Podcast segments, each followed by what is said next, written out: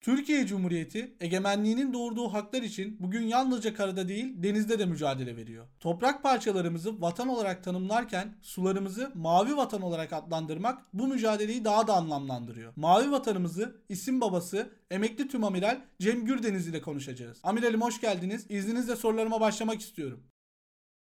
Amiralim, Mavi Vatan nedir? Türkiye Cumhuriyeti'nin hak sahibi olduğu sulara neden böyle bir isim verme gereği duydunuz? Çünkü 2006 yılında Mavi Vatan kavramını ilk kullandığımda iki yıl evvel Kuzey Kıbrıs'ı kaybetme aşamasına gelmiştik. Yes ve annem sloganıyla anlam planına biliyorsun Kıbrıs halkı evet dedi. Yani Kuzey Kıbrıs'ın oradaki askeri varlığımızın, oradaki Türk bayrağının kaybedilmesi demek, Türkiye'nin deniz alanlarında, mavi vatanında güneyden kuşatılması demekti. Bu birinci endişeydi. Çok ciddi bir endişe. İkincisi 2004 yılında yine anlam planı referanduma sunulmasından birkaç hafta evvel Güney Kıbrıs Rum yönetimi tek taraflı olarak münasır eko, ekonomik bölge sınırlarını ilan etti. Bu sınırları haritaya koyduğumuzda gördük ki Sevil haritası dediğimiz 2000'lerin başından beri yürürlükte olan Avrupa Birliği'nin bütün sitelerinde, bütün belgelerinde geçen haritanın esasında yürürlüğe koyulduğunu gördük. O ilk işaret fişeğiydi. İkincisi oydu. Yani Türkiye denizden kıtaya doğru itiliyordu. Denizlerden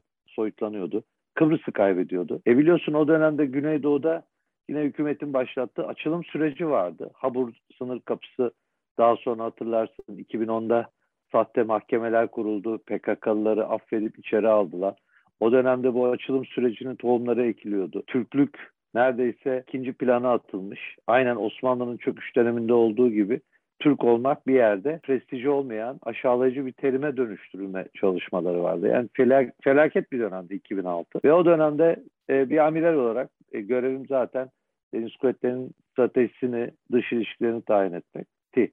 O zaman yazdığımız bir konuşma metninde bu kelimeyi kullandım. Mavi vatan dedim ve o sonradan çok beğenildi. Önce Deniz Kuvvetleri bunu sahiplendi güzel bir terim olarak. Yani oranın da bir vatan olduğunu ortaya çıkaran terim olarak. Daha sonra biliyorsun bu süreç Balyoz Ergenekon tertipleriyle devam etti. FETÖ ve o dönem hem iktidar hem maalesef muhalefet Türk Deniz Kuvvetleri başta olmak üzere Türk Silahlı Kuvvetleri'ne bu kadar yoğun yapılan saldırılara kimse hayır demedi. Bir gecede biliyorsun 15 amiral tutuklandı.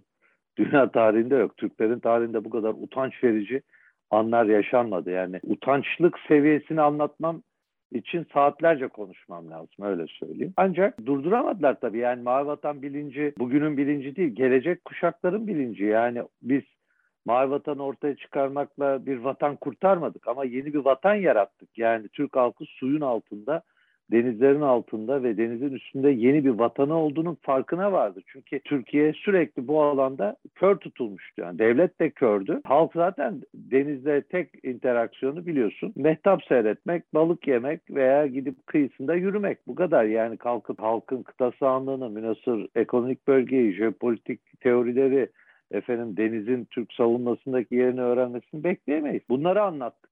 Mavi Vatan işte budur. Yani sizin geleceğinizde yeni bir vatanın, suyun altındaki Türkiye'nin sizlerin savunma, güvenlik, refah ve mutluluğun için önemini ortaya koyan bir bir tezdir. Ciddi bir manifestodur. Emperyalizme de bir karşı cevaptır. Yani bizim sizde birinci sevde karaya sıkıştırdınız. Daha doğrusu Anadolu'dan atmaya çalıştınız. İkinci sevde denizden atmaya çalışıyorsunuz ama artık mümkün değil bu mesajı vermek. Amirelim, Mavi Vatan'da her an sıcak gelişmeler yaşanıyor. Fakat bu gelişmeleri konuşmadan önce size Türkiye'nin denizlerdeki mücadelesinin tarihini sormak istiyorum. Türkiye Cumhuriyeti Osmanlı'dan denizcilik alanında nasıl bir miras aldı? Cumhuriyet kurulduktan sonra denizlerdeki egemenliğimizle ilgili hangi adımlar atıldı? Mustafa Kemal Atatürk gibi tam bağımsızlıkçı bir liderin var olması olması Mavi Vatan'a nasıl etki etti? Tabii 1071'e gidelim Malazgirt. Yani Türklerin kurumsal olarak artık Türk kimliğiyle Anadolu'da yerleştiği ve büyük bir savaşla bunu mühürlediği ana olarak düşünelim. Malazgirt sonrası Alparslan tamamen güneye dönüp Arap Yarımadası'na doğru da gidebilirdi. Hayır batıya döndü. Değil mi? Eskişehir üstünden devam etti. Hatta ilk yerleşik birim olarak Kılıç'ı kurdu. Biliyorsun Türklerin ilk sabit yerleşim alanı Kılıç'tır. Da nereden biliyorum? Benim büyük dede Neden Kılıçlı'dır oradan biliyorum. Şimdi dolayısıyla Türkler 1071'de bu zaferi sağladıktan sonra 1090'da biliyorsun Çaka Bey, Amiral Çaka Bey Koyun Adaları muharebesiyle 1090'da Boğazönü Adaları, Midilli buraları işgal ediyor. Büyük bir başarı sağlıyor. Peki ben sorayım sana. Oğuz'un Çavuldur boyundan neticede Asya'dan gelmiş bir kol. Tamam oradaki nehirlerde, Hazar'da Türklerin tabii ki denizcilik faaliyetleri var. Ama ilk defa Akdeniz'de muhataplığı o dönemde ortaya çıkıyor ve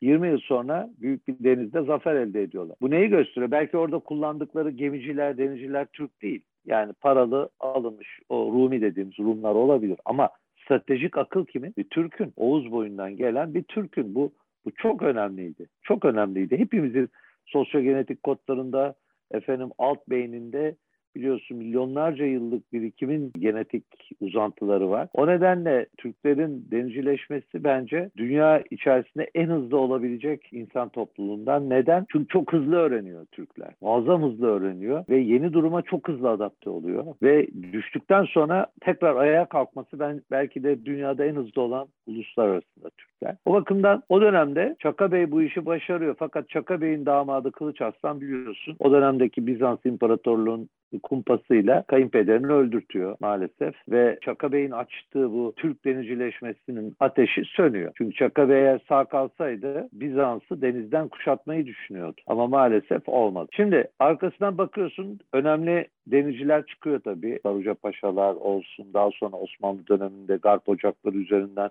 çok kıymetli denizciler, amiraller yani Ege kıyılarının, Akdeniz kıyılarının onlar yalı diyorlar. O yalıların çocukları hakikaten 15 yüzyıl ve 16. yüzyılın ilk yarısında harikalar yaratıyorlar. Ama burada da şunu görüyoruz. Osmanlı sarayında bir deniz politik bilincinin olmadığını görüyoruz. Yani evet baharat ve ipek yollarının tam merkezinde o dönem Akdeniz'in hemen hemen önemli bütün limanlarını kontrol ediyor ama okyanuslara çıkmıyor. Halbuki okyanuslara diğer güçler yani Portekiz ve İspanya daha sonra İngiltere ve Hollanda ağır ağır çıkmaya başlamış. Önemli deniz ulaştırma rotalarını kontrol etmeye başlamış. Yeni sömürgeler elde etmiş. E şimdi Osmanlı o dönemde okyanusa çıkacak donanmayı yaratacak güçte ama iki faktörle bunu takip etmiyor. Bir din faktörüyle tutuculuğu tercih ediyor, akıl mı, nakil mi, nakili tercih ediyor ve teknolojik ilerlemelerin gerisinde kalmaya başlıyor. İki, benim ihtiyacım yok diyor. Ben zaten para kazanıyorum. Zaten karadan e, her yeri etki altına alabiliyorum. O bakımdan niçin ben okyanuslara çıkıp büyük maceralara gireyim şeklinde düşünüyor. E, dolayısıyla okyanusta savaşacak bir güç oluşturmuyor. Yani yüksek bordalı gemiler yapmıyor. Kare yelkene geçmiyor. Kadırgayı bırakmıyor. Hala denizdeki piyade derim ben kadırgayla mücadele ediyor. Halbuki kadırga neticede kürek gücüyle, kol gücüyle giden bir gemi. İçinde savaşçılar var ama çok yüksek havalarda, şiddetli rüzgarlarda insan gücü yenemiyor beklemek zorunda kalıyor ve donanma o yüzden de kışın evinde geçiriyor. Denize çıkmıyor. Yazları çıkıyor bir tek. Yani ilkbaharın ortalarında çıkıp sonbaharın sonlarına doğru evine dönüyor. E, kışın hiçbir faaliyet yok. Halbuki denizde hareket süreklilik daimidir, dinamizm daimidir. O tabii etkiliyor ama en büyük sorun kürekten yelkene 100 yıl geçme. Bir. iki bir burjuvazi olmadığı için Osmanlı'da diğer ülkelerde deniz kuvvetinin, deniz ticaretinin gelişmesini burjuvazi istiyor. Çünkü gelişen ticaret uzaklara gitmeyi, yeni pazarlar bulmayı, yeni kaynaklar getirmeyi gerekli kılıyor. Burada baktığınız zaman mesela İspanyolların olsun, Portekiz'den olsun Amerika'ya, Hindistan'a, Afrika'ya seferler yapmasını isteyen devlet değil. Genellikle devletin desteğindeki tüccarlar. Bunlar işte o East Indian Company, West Indian Company, Casa India bunları kuranlar hep tüccarlar ama devlet bunlara destek oluyor. Ama bu tüccarlar da burjuvazi sınıfında. Aristokrasi ve bu. Türkiye'de Osmanlı'da böyle bir sınıf olmadığı için denizcileşmenin lokomotifi olacak bir sosyal zümre olmuyor. Bir de bu var. Bir de diğer taraftan kapitülasyonlar en büyük başımızdaki bela. O zamanki küresel ticareti çekmek için ben vergi almayacağım senden. Hiçbir şekilde limanlarımda sana, sana büyük paralar istemeyeceğim. Gel kullan limanlarımı diyor. Ama kendi denizciliğini geliştirecek tedbirleri almıyor. Çünkü bu çok rekabetin olduğu bir ortam. Sen ucuz bir Venedik gemisi gelip ben buradan Kıbrıs'a mal taşırım 10 liraya ederken öbürü kalkıp efendim ben 40 lira derse herkes 10 liraya gider. İşte adam kapitülasyonlar sayesinde çok büyük tavizler alıyor ve 10 ülke o dönemde Osmanlı'nın deniz ticaretini kontrol altına alıyor. İçeride de Yahudiler, Rumlar ve Ermeniler yabancı dil bilme kolaylığı nedeniyle ve Türklere sadece çiftçilik ve askerlik meslekleri özendirildiğinden bazen tabii kısmen de olsa memurluk devlet içinde e, bir türlü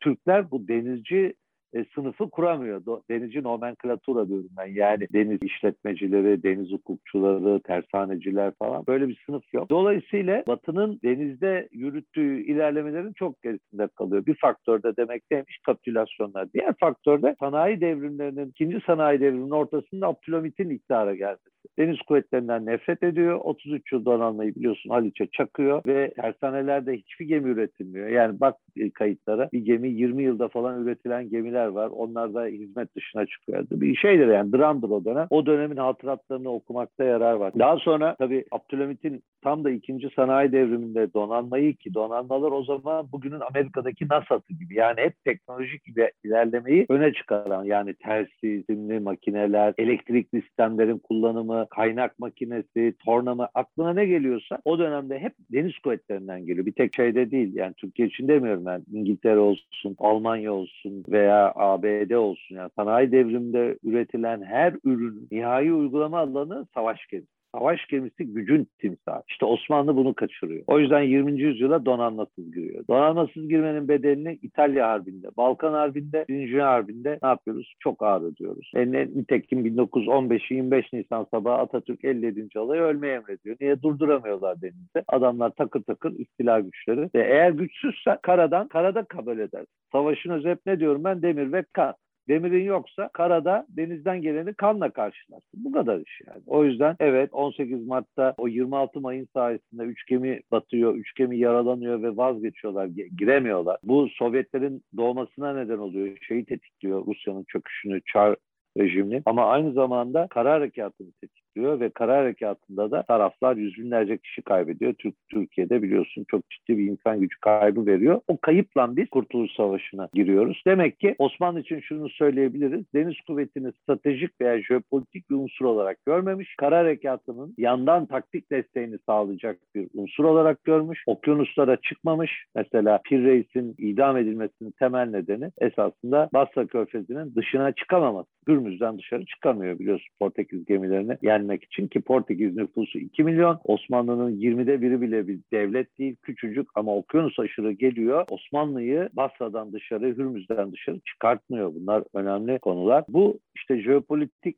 unsur olarak görmeyişin bedeli karacı bir devlet hakimiyetini mühürlüyor Osmanlı idaresinde. Asla deniz bilinçli Abdülaziz dışında hükümdar gelmiyor. 1861 ile 1876 arasındaki 15 yıllık işte Abdülaziz iktidarı da evet çok büyük bir donanma yaratıyor ama donanma toplama bir donanma. Yani milli sanayiden fışkıran bir donanma değil. İngiltere'den az, İtalya'dan az, Fransa'dan al. Ki tersanelerde tabii ki gelişme var ama herhangi bir inovasyonun, herhangi bir teknolojik atılımın sahibi değiliz ve çok karışık ülkelerden parçalar geldiği için bakım tutum yapılamıyor. Bir de bilgi birikimi yok. Çarkçıbaşılar, silah subayları İngiliz veya Fransız, yabancı. E bunlar da en küçük bir krizde kaçıp gidiyorlar. Ve neticede o donanma bir etkinlik yaratamıyor. Sorun burada. Abdülhamit'in bir kızma nedeni de onda da haklı tabii. Yani onun payını vereyim. Bu diyor ki ya bu kadar büyük donanma yaptınız niye kullanmadınız diyor. Ama daha sonra bu hataları düzelteceğine aksini yapıyor. Özetle Osmanlı İmparatorluğu denizci bir imparatorluk değildi. Bir deniz devletinde yaşadığının ve jeopolitiğinin buna uygun olmasını değerlendirecek durumda da coğrafyacıları ve stratejistleri maalesef yoktu. Kara odaklıydı diyebilirim. Mustafa Kemal işte çok okuyan, kendini çok iyi yetiştirmiş ve entelektüel olduğu için deniz tarihini iyi biliyor. Hegemonyanın denizde elde değiştirdiğini biliyor. Yani Portekiz'den İspanya'nın devralması, İspanya'dan İngiltere'nin devralması, Fransa'nın mücadeleye girmesi, Hollanda'nın kısa bir süre devralması, daha sonra İngiltere'nin Trafalgar'dan 1805'ten sonra muazzam Pax Britannica'yı kurması ve Atatürk'e Atatürk'ün Pax Britannica döneminde doğmuş olması ve o gelişmeleri izlemesi, Birinci Dünya Savaşı'nda Çanakkale'ye gelen armadayı görmesi, donanmanın ufkun ötesinden gelen o çelik devlerin ateş kusmasını görmesi, kıyı asker çıkarmasını yaşaması, U-17'nin Yüzbaşı Hörsching'in Alman denizaltısının onun gözleri önünde Saros'ta Majestic ve e, HMS Triumph'ı batırması, o insanların, o gemilerin bir anda yok olması bunlar muazzam tabii Atatürk'ün belleğinde yer etmiş olaylar ve stratejiyi çok iyi biliyor. İşte Alman konsolosu basın temsilcisine 1917'de çadırında verdiği bir şey var. Söyleşiyor orada şöyle diyor yani diyor ki işin özü bir okyanusun eteklerindeyiz ama okyanuslara çıkamıyoruz. Yani o okyanus hayalini koymuş kafasına. E diğer taraftan şunu söylüyor. Büyük bir istila gücünü çekinmeden deniz üzerinden Anadolu'ya getirecek bir güç karşısında donanmamız olmazsa savunamayız Anadolu diyor. Daha bunu söylerken Yarbay, daha general değil 19. Tümen Komutanı Çanakkale Savaşı. Bak 1915'te bunu söylüyor. 17 pardon. Dolayısıyla Cumhuriyeti ilan eder etmez. Bu arada Kurtuluş Savaşı'nı kazanacağını çok iyi biliyor. Onu bildiği için de Garp Cephesi Komutanı İnönü'ye şu emri veriyor. Sakın diyor Bahriye'den katılanları Kara Savaşı'na kabul etmeyin diyor. İleride donanma kuracağız. Bunları sakın orada harcatmayın diyor. Bu da çok önemli bir direkt yani. Çünkü kazanacağından emin olduğunu gösteriyor. Bir, iki deniz gücü kuracağını gösteriyor. Bir de biliyorsun 24 yılında 1924 Eylül ayında eşiyle birlikte Hamidiye Kruvazörü'yle Karadeniz seyahatine gidiyor. Orada deniz subaylarını tanıyor. Onlarla söyleşiler yapıyor ve o dinamizmi görüyor. 26'da biliyorsun şeyi kurduruyor. Bahriye vekaletini. Fakat Karacı lobi o kadar güçlü ki Maraşallar var, orlar, korlar, tümler her yer general. Ya amiral yok. Bir tane amiral var. O da Lozan Boğazlar Sözleşmesi Boğazlar Komisyonu'nda. En fazla bir, bir iki albay var. Çoğunluk işte üst subayların binbaşı. E ne yapsın Atatürk? Diyor ki bu diyor bütçe yarışı diyor. Burada diyor yüksek rütbeli biri olmalı ki diyor Maraşal'la muhatap olsun. O yüzden kalkıyor en yakın arkadaşını Bahriye Vekili yapıyor. Bakanlık Deniz Kuvvetleri Bakan, Bahriye Bakanlığı. Ama Karacı lobi bunu asla affetmiyor. Maraşal çünkü Maraşal deniz kuvvetlerini sevmiyor. Yani stratejik olarak sevmiyor. Kişisel olarak demeyelim. Anadolu'yu sadece kara gücüyle koruyabiliriz diyor. Deniz gücü lüks bir güçtür diyor. Fantazi bir güçtür. Bunun diyor Ege Ege'ye çıkmasına bile gerek yok. Marmara Denizi'ni tutsunlar bize yeter diyor. Ve İnönü'yle birlikte açıkça bana göre o dönem Bahriye Vekili Er Yavuz'a o zaman İhsan Er Yavuz Bahriye Vekili eski bir karacı binbaşıdır. İnönü'yle şahsi sorunları vardır. Birbirlerine hakaret düzeyinde şekilde. E, bir kumpas kuruluyor. Yavuz Havuz davası bana göre tipik bir kumpastır. Ve Bahriye Vekaleti 28'de kapatılıyor. Ama vekalet çok iş yapıyor. Yani Hollanda'dan iki denizaltı alıyor, İspanya ve İtalya'dan iki denizaltı alıyor, İtalya'dan dört muhrip alıyor, Yavuz'u havuzlamak için Gölcük'te bir üs kuruyor, tersane kuruyor. Muazzam işler bu. İşte zaten sorun Yavuz havuzlanırken ortaya çıkıyor. Günahsız yere adamı aynen bizde olduğu gibi 3 yıla yakın hapis yatırıyorlar. Yani bunlar Türk tarihinin e, çok acıklı safhaları. Yani buna sebep olanları ben şahsen eleştiriyorum. Bazılarını da affet Dolayısıyla Mustafa Kemal denizciliğin gelişiminde lokomotiftir, anahtardır. Teoriyi 1924 e, Hamidiye'deki seyirde, Hamidiye seyir defterine, jurnalına yazdığı yorumla atmıştır. Cumhuriyetin donanması güçlü olmalıdır, kadir ve güçlü olmalıdır. O zaman Türkiye Cumhuriyeti daha emin ve müsterih olacaktır diyor. Çok güzel bir laf. Gayedir diyor. Büyük bir donanmaya sahip olmak o direktif veriyor. Diğeri de denizcilik gücünün kalkınmasına yönelik olarak 1 Kasım 37 meclis açılışında söylüyor. Onda da şunu söylüyor diyor ki üç tarafı denizlerle çevrili ülkemiz de denizciliği az zamanda başarmalıyız ve denizciliği büyük ülke olarak denizli. Yani büyük ülkü denizci Türkiye diyor. Büyük ülkü. Tabii buna uyulabiliyor mu? Hayır. Atatürk bu dediklerin hepsini yapıyor. Yoktan bir donanma var ediyor. O donanma sayesinde Montreux Sözleşmesi imzalanıyor. Yani şunu ispat ediyor Atatürk. Diyor ki kardeş ben bak donanmayı kurdum 13 yılda. Artık boğazları ben savunabilirim. Atın şu şey diyor Boğazlar Komisyonu. Ne ne demek diyor. Benim egemen olduğum İstanbul Boğazı, Çanakkale Boğazı'na asker sokamamam, savaş gemisi ben artık bunu yapacağım diyor. Şimdi bazıları Montreux'u küçük görüyor ya kendini bilmez, cahil, neydi belirsiz tipler, Montreux neymiş. Buyur İstanbul Boğazı'na ordu sokamıyorsunuz, asker sokamıyorsunuz, savaş gemisi, tersanesi Tersaneye gemi sokamıyorsunuz savaş gemisi. Demirletemiyorsunuz. Kendi vatanınızın göz bebeği. Montreux neymiş diyorlar utanmadan. O bakımdan benim yorumum şu. Türk deniz gücünün teorisi ve pratiğinin sahibi Mustafa Kemal Atatürk'tür. 15-16. yüzyıldaki Barbaroslar, Kemal Reisler ile gurur duymalıyız. Onlar Türk'ün denizde ne kadar güçlü olduğunu kaba kuvvete dayalı yani insan gücüne dayalı gücün denizde stratejik sonuçlar yaratabileceğini ispat etmişlerdir. Çünkü dediğim gibi kadırga dönemidir. Kısmen yelkene geç geçilmiştir. Daha birinci sanayi devrimi ortada yoktur. Rüzgarın ve kolun gücüyle denizde büyük stratejik başarılar elde edebileceğini ispat etmişlerdir. Sürekliliği yoktu. Teori oluşturmamıştır. Onun sebebi de dediğim gibi 1773'e kadar mektep yoktu. Deniz kuvvetlerinin bir mektebi yoktu. Yani okuldan yetişmez denizciler. Gemiden yetişir. O yüzden doktrini yoktur. O yüzden stratejik bir vizyonu yoktu. Bir de en kötüsü tabii demin de söylemiştim. Donanma Eylül'ün sonunda gelir veya Ekim'in ortasında limana bağlar. Bütün kalyoncular, gemiciler hepsi Anadolu'da köylerine gönderilir. Mart'ta dönerler. Gıdrele zamanı. Yani artık bahar dönemi başlayıp yaza geçilirken gemiler kalafatlanır, temizlenir, yıkanır, tamiratları yapılır, seyre çıkılır. Bu Cezayirli Gazi Paşa sayesinde 1773'te değişti yani Çeşme baskından sonra. Adam onu gördü ya böyle dedi donanma mı oldu dedi. Donanma koskoca imparatorluğun sürekli donanması yok. Atatürk'ün mirasını Cumhuriyet donanması çok iyi korudu. Bugünlere kadar getirdi. Yani FETÖ'nün size yaptıkları falan Türk tarihinde yani 5000 yıllık yazılı tarihimizde bile yok böyle bir hıyanet. Hala bunları aff affetmeye, bunlara KHK'ları kaldıracağız diyen gaflet içerisinde görüyorum siyasetçiler var. Sözde devlet adamları var. Rezalet yani. Ya Türklerin tarihinde böyle bir rezil dönem yok ya. Kendi ordusuna, donanmasına kumpas kuracak. Bir de 15 Temmuz'da 250 kişiye ateş ederek öldürecek, binlercesini yaralayacak. Hala kalkmışlar bunları aftan bahsediyorlar. Yani hani var ya hey Türk titre ve kendine gel. Çok doğru bir laf.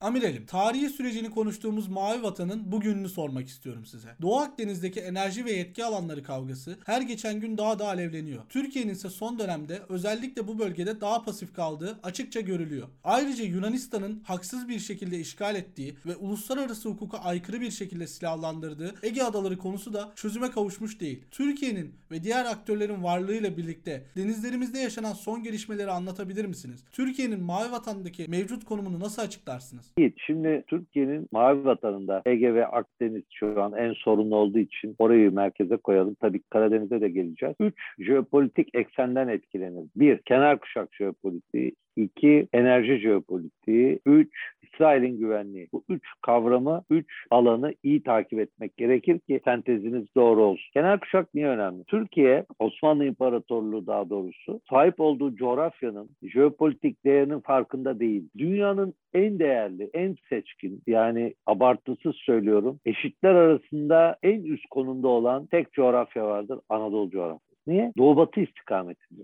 Dünya haritasına bak çevir böyle doğu batı istikametinde. 26-45, 36-42 yani istesen uzaydan mesela bir işgal gücü gelse dese ki en güzel enlemlerin, boylamların böyle dünyanın merkezi olacak bir yer burayı seçer. Kuzey yarımkürede iklimi enfes. Bak ben dün Antalya'daydım denize girdim. Ankara'da hava eksi 7 idi. Düşünebiliyor musun? Yani İstanbul'a geldim akşam üzeri 8 dereceydi. Yani muazzam bir coğrafya. E, uçağa biniyorsun ne yüze yakın ülkeye belli saatler içerisinde değil mi? Bir saatlik içerisinde iki saat içinde her yere erişebiliyorsun. Kuzeye gittin mi Finlandiya'ya kadar tek rotada gidiyorsun. Batıya gittin mi Cebel Tarık'a kadar gidebiliyorsun. Asya, Afrika, Avrupa, Balkanlar, Kafkasya, Levant, Orta Doğu, Kuzey Afrika. Ya say say bitmiyor. Hepsinin merkezinde. Şimdi bu coğrafyayı emperyalizm güçlü olan devletler, coğrafyayı iyi okuyanlar çok iyi kullanırlar. Bak jeopolitik ideolojinin üstündedir. Her zaman. Her zaman son sözü coğrafyalar söyler. Tamam. Şimdi dolayısıyla Osmanlı birinci ve ikinci sanayi devrimlerini, aydınlanmayı, reformu, Rönesans bunları ıskalayınca bunları başaran uluslar biliyorsun önce merkantilist, arkasından kapitalist, arkasından emperyalist süreçlere girdi. Niye? Sermaye birikimi. Çünkü zenginleştiler. Zenginleştikçe üretimleri arttı. Bunlar oldukça orduları, donanmaları güçlendi. Bunlar oldukça ticareti koruma ve ticaretten daha çok kazanıp kazandıklarıyla orduyu böyle bir cycle'a girdiler ve küresel hegemonyaları kurdular. İşte İngiltere 1805'te Trafalgar'dan sonra bunu yaptı ve Osmanlı İmparatorluğu'nu gelişen Rus İmparatorluğu'nun aşağıya inmesini engellemek. Çünkü tampon devlet olarak tuttu. Yani kuzey-güney istikametinde Rusya'nın güneye inmesini engelleyecek tampon Osmanlı İmparatorluğu'ydu. Osmanlı İmparatorluğu gelişip de batıya doğru ilerlemek isterse 1830'da kurduğu tampon da Yunanistan'dı. Böyle bir tamponlar kurdu ve 1869'da şu işi yapıp da en kısa yoldan Hindistan'a gitmek kolaylaşınca Hindistan'dan gelen büyük zenginlikler İngiltere'yi daha da güçlendirince dedi ki benim dedi ne olursa olsun bu Osmanlı'yı tampon olarak tutmam lazım. Yoksa biliyorsun 1807'de Osmanlı 3. Selim'i ikna etmek için İngiliz donanması Nara'yı geçti. izin almadı. Yani gücünü bu şekilde de ispat etmiş bir ülkeydi. Amiral Duckworth. Gir Google'a görürsün. 1807 Amiral Duckworth operasyonu. Topkapı Sarayı'nın önüne kadar geliyor. Hem de kaç gemi geliyor? 30'a yakın gemi de geliyor. Şimdi dolayısıyla niye işte e, başını kesmiyor Osmanlı'nın sebebi bu. Tampon lazım. Peki bu tampon anlayışı ne zaman değişti? 1908 Reval görüşmesi meşhur. Niye Reval görüşmesi çok önemli? 1909 özür dilerim. Yani Rus çarıyla İngiliz kralı bir araya geliyor Reval'de Baltık Ya diyor ki İngiliz kardeşim diyor bu Almanya diyor bir kurdu birliğini 1871'de bu lanet olası Bismarck. Bu adamlar çılgın bir şekilde büyüyorlar. Çılgın bir şekilde donanma yapıyorlar. Ordu kuruyorlar. İşte Paris'e girdiler 1871'de. Daha Birinci Dünya Savaşı ortada yok. Daha iki kere daha girecekler Paris'e. Bak biz diyor donanmamız da yani Royal Navy, kraliyet donanmasıyla bu adamları durduramıyoruz. Ticaret filoları bizim bütün hatları alıyor. Teker teker Amerika hattını aldılar. İşte uzak doğu hattını alıyorlar ve bizim Almanya ile savaş artık kaçınılmaz. O bakımdan biz donanmamızı Kuzey Denizi ve Baltık'ta bu, bu bölgeye yoğunlaştırıyoruz. Almanya'yı kıtaya iteceğiz. Bütün mücadele jeopolitikte deniz gücünün büyüyen güçleri kıtaya itmesi. Yani denize çıktığı anda, deniz ticaretini kontrol ettiği anda, uzak limanları kontrol ettiği anda hegemonun patronluğu bitiyor. Yani bugün Amerika'nın 11 uçak gemisi grubunun sebebi o. Geçmişimizde İngiltere'nin kendine rakip 3 ülkenin donanma unsurlarından daha büyük donanma tutma, tutma nedeni o. Tamam Şimdi bizim gibi ara ülkeler yani okyanus ülkesi değil ama denize çıkışı var. Bu ülkeyi burnunu bile çıkarmasına izin vermiyor. Yani Balyozu Ergenekon'u bu, bu perspektiften görür. Veya Çeşme Nava Haber'in Sinop baskınları, Sevr'de bizi 600 kilometre kıyı sadece 13 savaş gemisine mahkum etmeleri bu perspektifi görmeniz lazım. Ondan sonra bu kenar kuşak teorisinde daha doğrusu tampon teorisi 1907'de çöküyor. Diyor ki ben artık Almanya'yı tek başıma durduramam 1909'da çöküyor. Rusya'yı yanıma almam lazım. Yani eskiden neydi halbuki? Rusya'nın güneye inmesini engellemekti. Peki Rus çarı 2. Ali 2. Nikola kim? Akrabası. İngiliz kraliyet ailesi o kanı taşıyan akraba. Ondan sonra yani evlilik ilişkiler dolayısıyla birbirlerine akraba olmuşlar. Ve diyor ki artık Rusya ile İngiltere ittifak yapmalı ve sana İstanbul'u vereceğim diyor. Yani Türkiye'nin etki alanı olarak 1909 Yalta'sı diyelim. Nasıl 45, 1945'te Yalta'da dünya etki alanı Onda da buna diyor işte. Sen diyorlar buraya artık girebilirsin. Etki alanın olabilir. Zaten Dünya Savaşı sonuçlanıp başarılı olsaydı İstanbul'u kontrolü onlara verilecekti. Onlar Çargrad diyor biliyorsun İstanbul'a. Ne oldu ama? Evet uzak doğudaki filolarını Kuzey Denizi'ne İngiltere'ye çektiler. Sorumluluğu Japonya'ya bırak. Meydanı Japonya'ya bırak. Japonya bunu nasıl kullandı biliyorsun. Zaten Port Arthur'da 1901'de Rusların canını okumuştu. Ve Rusların o dönem sarı ırkın ilk defa bir Slav, bir beyaz ırkı yenebileceği biliyorsun. Orada ispat edildi. Port Arthur Savaşı. Arkasından Japonların denizde bu kadar güçlü olduğunu görünce Japon donanmasını İngiltere kurduğu için oradaki sorumluluğu Japonya'ya devredip bütün gemilerini kuzeye aldı. Bir, Akdeniz'deki bütün gemilerini Fransızların sorumluluk alanı yaparak Akdeniz'i terk etti bütün gemileri kuzeye çekti. Ve dedi ki artık o Osmanlı İmparatorluğu'nun parçalanma dönemi geldi. Bu işi burada bitiriyoruz. Çünkü Almanya önlenemez ise bizi kıta devleti olarak denize çıkacak ve bizi boğacak. Çünkü ada devlet. Yani ada devletinin yaşama şansı çok zor. Bağını kopardığın anda. Aynen Japonya gibi. Ada devletler o yüzden denizde güçlü olduğu zaman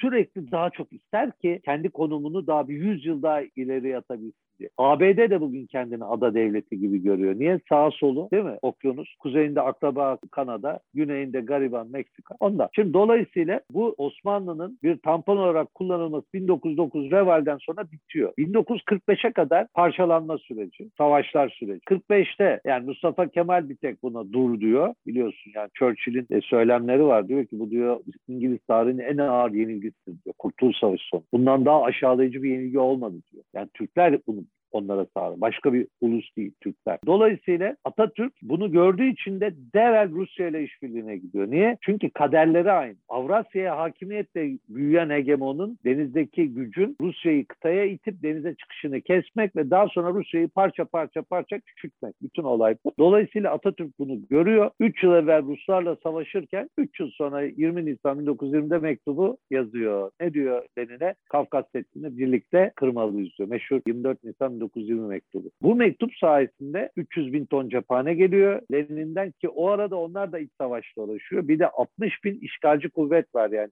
İngiliz, Fransız, Yunan Tugay bile var Lenin'e karşı veya komünistlere karşı savaşanlar arasında. Ve Atatürk bunu gördüğü için yeni Türkiye Cumhuriyeti'nin jeopolitiğini Asya'ya dayanarak, Atlantik'e dayanarak Ama demin söylediğim gibi Batı hegemonya sürekli saldırı halinde olduğu için Türkiye'deki mandacıları da etkileyerek biliyorsun 45'ten itibaren maalesef İnönü'nün aldığı kararlarla Türkiye kenar kuşak yani Rusya'yı, Avrasya'yı güneyden kuşatacak. Yani şeyden başla İzlanda, Kanada, Fransa, Portekiz böyle geliyor. Çin'e kadar bir yay çiz. O yayın en kritik ülkesi olarak seçildi ve 45'te bu görev verildi. Meşhur George Cannon'ın containment stratejisi. Onun baş aktörü oldu ve 1952'de sırf bu nedenle NATO'ya alındı. Yani Kore Savaşı'na biz girmesek de NATO'ya alınırdık. Çünkü bu dediğim yayın en önemli ülkesi. Çünkü Rusya'nın ithalat ihracat Türk boğazları üzerinden %60'a yakını. Bunu idame etmek için Türkiye ödüllendirildi o zamana göre. Bana göre aksi oldu. Ödüllendirilmedi. Aksine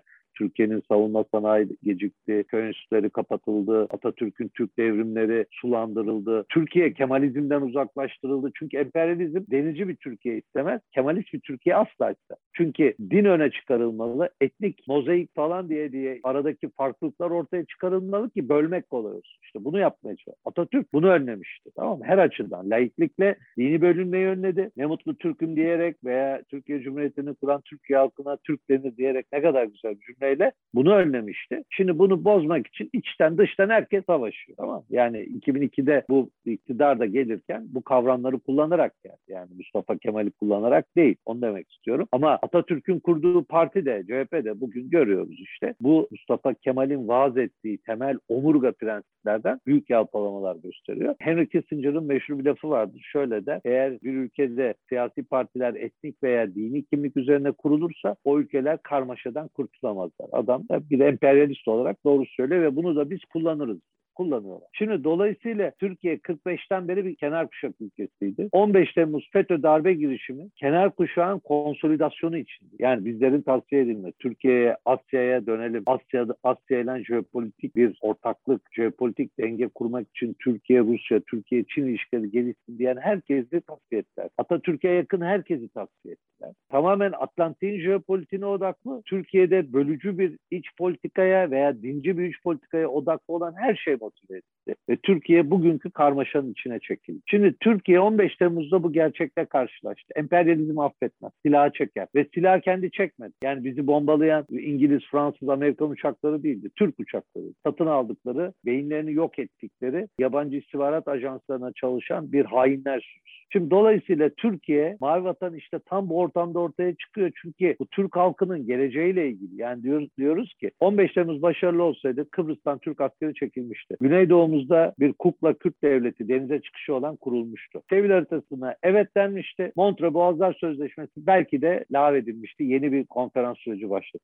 Yani Türkiye artık tarihten parçalanarak silinmesi mümkün değil tabii. Böyle bir 85 milyonu yok edemeyeceğine göre ama Antitem Orbit neydi belirsin. Bir sömürge konumunda vasal bir devlet. Ben öyle diyorum. Yani şöyle bir devlet. Şu an Yunanistan'ın, Romanya'nın, Ukrayna'nın olduğu gibi. Yani şahsiyeti olmayan, önüne gelenin büyük başkentlerin her dediğini yapan ve sadece mutlu bir azınlığı, mutlu bir grubu çıkarlarını koruyan böyle bir garip bir devlet. İşte mücadele bu. Mavi Vatan mücadelesi şimdi neredeyiz? Hükümet 15 Temmuz'da gerçeği gördü. Niye? Hedef Türkiye'yi yok etme. Türkiye yok olurken hükümet de tabii hedef alınıyor. Yani bir darbe girişimiydi 15 Temmuz. O yüzden haklı olarak kendini korumaya girdi. Ama bu kendini korumanın da bu saydığım jeopolitik çerçeve içerisinde limitleri vardı yani. Ekonomik durum olsun, enerji jeopolitiği olsun. Mesela Mavi Vatan'da niye bizim sınırlarımız kabul edilmiyor? Ne kadar geniş alan Kıbrıs ve Yunanistan'a bırakılırsa oradan çıkacak zenginlik hegemonya için kullanılır. Millet sana diyor ki bunlar Yunan halkı için. Hayır. Bunlar hegemonya kullanıyor. Yunanistan borç içinde bir ülke 2060'a kadar borcunu ödeyemiyor zaten. Güney Kıbrıs zaten mendil kadar adamın nüfusu belli. Şimdi dolayısıyla bu alanları Yunan veya Kıbrıs olarak değil ABD kesme AB olarak görmek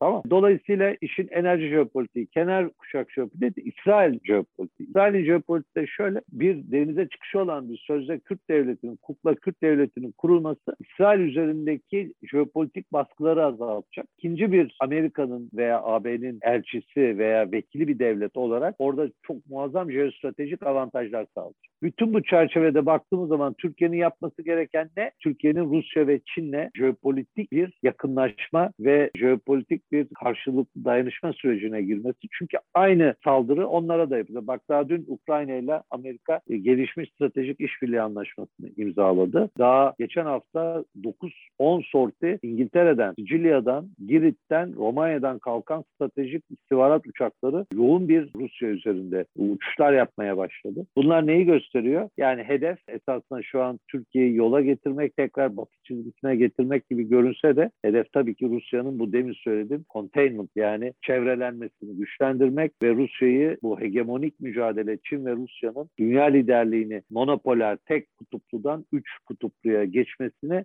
geciktirmek. Bunu önleyebilirler mi? Hayır o süreç zaten devam ediyor. Artık üç, üç kutuplu dünya düzeni bana göre kuruluyor değil, kuruldu bile. Bunun nihai hale gelmesini geciktirmek hedefleri. Bütün bu faktörleri düşünerek şunu söyleyebiliriz. Bugün Türkiye'nin Mavi Vatan mücadelesi üç yere odaklıdır. Bir, denize çıkışı olan Kürt devletinin önlenmesi. E bugün PKK ile, YPG ile, PYD ile mücadele devam ediyor. Tek endişe Kerkük'teki Kerkük savunmasının peşmergeye bırakılması ve buna Irak hükümetinin izin vermesi. Bu ciddi bir sorun şu an. Ama ben Türkiye'nin asla ve asla Suriye kuzeyinden bir koridor açarak denize çıkacaklarına Türkiye'nin izin vereceğini sanmıyorum. İkincisi Kuzey Kıbrıs'ın e, federal bir çözümle tekrar Güney Kıbrıs yapılan entegrasyonu. Bu da Türkiye'nin güney kuşak jeopolitiğini yerle bir eder. Buna da hiçbir hükümetin izin vereceğini sanmıyorum. Bu intihardır çünkü. Üçüncüsü Sevil haritasına evet demek ki bunun içinde en somut gösteri şu olurdu. Yunanistan'ın sismik ve sondaj gemilerinin bizim ilan ettiğimiz sahalarda bir fiil Avrupa Birliği ve Amerikan savaş gemileri korumasında eylem yaptı yani gelip orada. Buna da Türkiye'nin şartlar ne olursa olsun izin vereceğini sanmıyorum, vermemelidir. Ama şu an gördüğümüz kadarıyla Türkiye bu sınırlarını net koruyor. Yani oraya geçenlerde bir iki gemi girmek istedi. Bizim savaş gemileri çıkardı. Bu doğrudur. Ege'ye gelince Ege şu an 6 milin üzerine bir santim bile çıkarmalarına Türkiye reaksiyon göstermelidir karasuları konusunda. Silahlandırılmış gayri askeri statüdeki adaların da pozisyonunun değişmesi için Türkiye Birleşmiş Milletler'e müracaat etti. Bir mektup yazdı. Bu sürecinde takip edilmesi gerekir. Şu an acil olarak gördüğümüz hususlar bunlar ama en önemli şey Türkiye'nin Karadeniz'de Rusya'yı kışkırtacak faaliyetlere girmemesi, kendini küçük düşürmemesi. İşte Maat Whitney geçen hafta geldi. Yani sıkılmadan adam Sarayburnu'nda ağırlandı. İşte bu kadar hakaret yapılıyor. Bir de üstüne üstlük Nemesis tatbikatı devam ederken Türkiye aleyhinde Kıbrıs'ta kalktık gemiyle bir de tatbikat yaptık. Yavuz gemisini yolladık. Yani bunlar utanç verici. Yani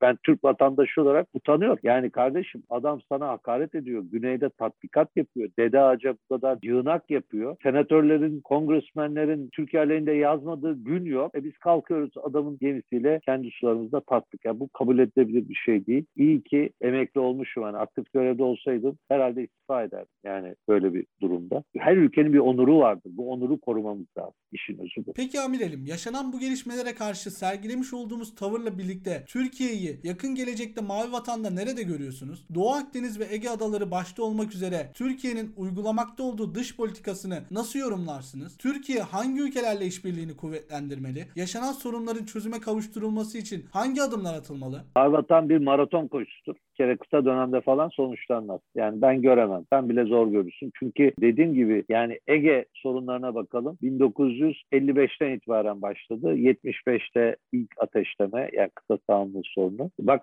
geldik 2021'e. Tek bir konuda ilerleme yok. Doğu Akdeniz de böyle olacak. E, Türkiye burada bu maratona hazır olmalı. Burada Türkiye tavize zorlanacak çözüm olmasını istiyorsak. E, Türkiye taviz verirse gelecek bin yılını bağlar. O yüzden bu burada taviz vermeden ilan ettiğimiz işte 18 Mart 2020'de Birleşmiş Milletler'e deklar ettiğimiz kıta sahanlığı koordinatlarını korumamız esastır. Bir. iki Kuzey Kıbrıs Türkiye Cumhuriyeti bağımsız bir Türk ada devleti olarak tarihteki onurlu yerini almalıdır. Burada efendim federal çözüm, AB üyesi olacağız. Yok Batı işte kural temelli uluslararası sistem, rule based international order'ın en önemli şeyi bunlar medeni. Biz işte doğuyla işbirliği yapıp gayrimedeni böyle saçma sapan teoriler var. Yani hala 1800'lerin Gladstone'larında, Palmerston'larında kalmış kafalar var Türkiye'de. Hiç de öyle değil. Türkiye Kıbrıs'taki çıkarlarını korumak için herkesle işbirliği yapmalı. Gerekirse burada ülkelerle anlaşarak tanımaları karşılığında tavizler vermeli. Yani Türkiye mesela Kırım'ı tanıyıp karşılığında Rusya'nın Kuzey Kıbrıs tanımasını isteyebilmeli. Bak daha dün Türk Konseyi adını değiştirdi. Türk Devletler Toplu oldu. Ne güzel bir gelişme gelecek açısından, Mavi Vatan açısından. Çünkü Mavi Vatan sadece Türkiye'nin değil, Türk dünyasının da Mavi Vatan. Onların denize çıktığı tek alan Türk dünyasında burası. E şimdi dolayısıyla hele hele Azerbaycan üzerinden bu yeni koridorlar da kurulduktan sonra bu iş çok daha hızlanacak. Dolayısıyla şu an Mavi Vatan'ın geleceğiyle ilgili gördüğüm en acil iki konu Kuzey Kıbrıs'ın statüsüdür. Bir kere federal çözüm süreçlerine BM'nin empoze ettiği süreçlere hayır demesini bilmeliyiz. Asla bunlara katılmamalıyız. Türkiye bir süreç başlatarak yani hem garantör devletlerle hem Kuzey Kıbrıs hem Güney Kıbrıs artık 1960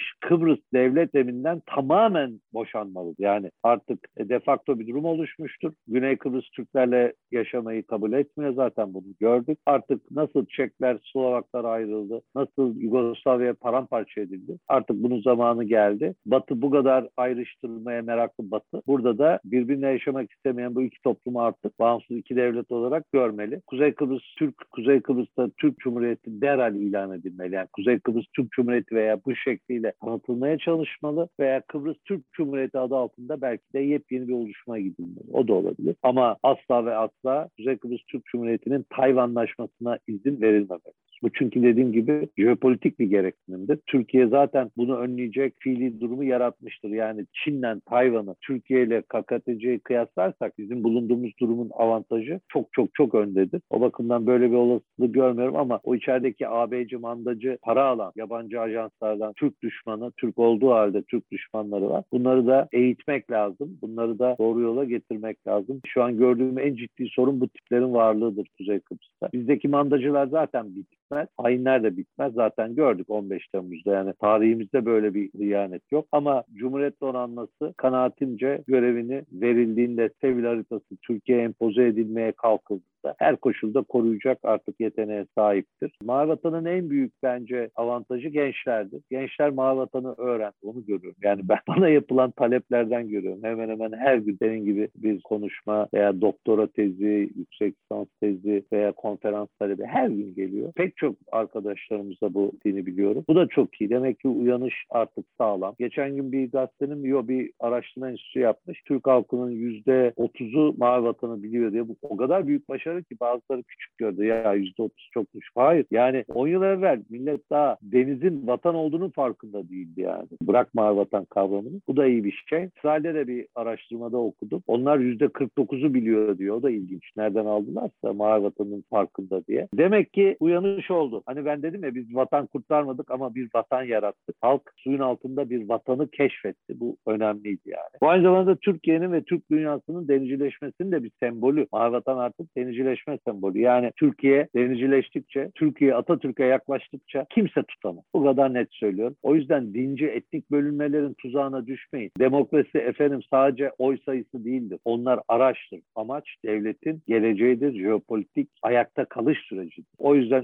üzerimizde bu güzel coğrafyada oturduğumuz sürece savaş devam edecek. Bu bilinci arttırın. Bu bilincin gelişmesini sağlayın. Jeopolitiği bilmeden geri kalan her şey boştur. Ekonomi de boştur, ticaret de boştur. Asıl olan sahip olduğumuz ülkeyi coğrafi olarak bütünlüğünü koruyabilmek. Amirelim son olarak şunu sormak istiyorum. Bölgedeki diğer aktörlerin denizlerde uyguladıkları geçmişten bugüne gelen devlet politikalarının var olduğunu görüyoruz. Ülkemizde ise hükümetler değişmese bile hak sahibi olduğumuz denizlerdeki uyguladığımız politikalar değişiklik gösterebiliyor. Ülkemizin gerek Doğu Akdeniz'de gerek Ege adalarında gerekse Kıbrıs'ta uyguladığı politikalarda bir tutarlılık görünmüyor. Türkiye Cumhuriyeti'nin kalıcı bir devlet politikasının var olması için mavi vatandaki haklarını hükümetlere bağlı olmaksızın savunması için neler yapılması gerekiyor? Sizin buradan ülkeyi gelecekte yönetecek olan devlet adamlarına tavsiyeleriniz nelerdir? Hani biliyorsun coğrafya kaderdir. Bir kere devlet adamları önce o görevlere gelmeden siyasi parti liderleri dahil bir aylık falan bir jeopolitik kursu almalı. Jeopolitik kursunda jeopolitik teoriler anlatılmalı. Türk tarihiyle bu jeopolitik teoriler çakıştırılarak onları bir kere geleceğe hazır etmeli. Şu an hiçbiri bilmiyor. Sorun buradan. O yüzden bu dalgalanmaları. Yani bu dalgalanmalar olmasa 19 1936'da Yunanistan tek taraflı 6 milden kara suyu çıkartmış. 64'e kadar Türkiye 3 milde tutuyor Lozan'da. Ya 64'te adama ne demen lazım? Kardeşim dön 3 mile demen lazım değil mi? Biz de 6 mil yapıyoruz. Şimdi deniz körlüğü olmasa, deniz bilincimiz olsa bunu demez. Sorun burada. Veya Rogers planıyla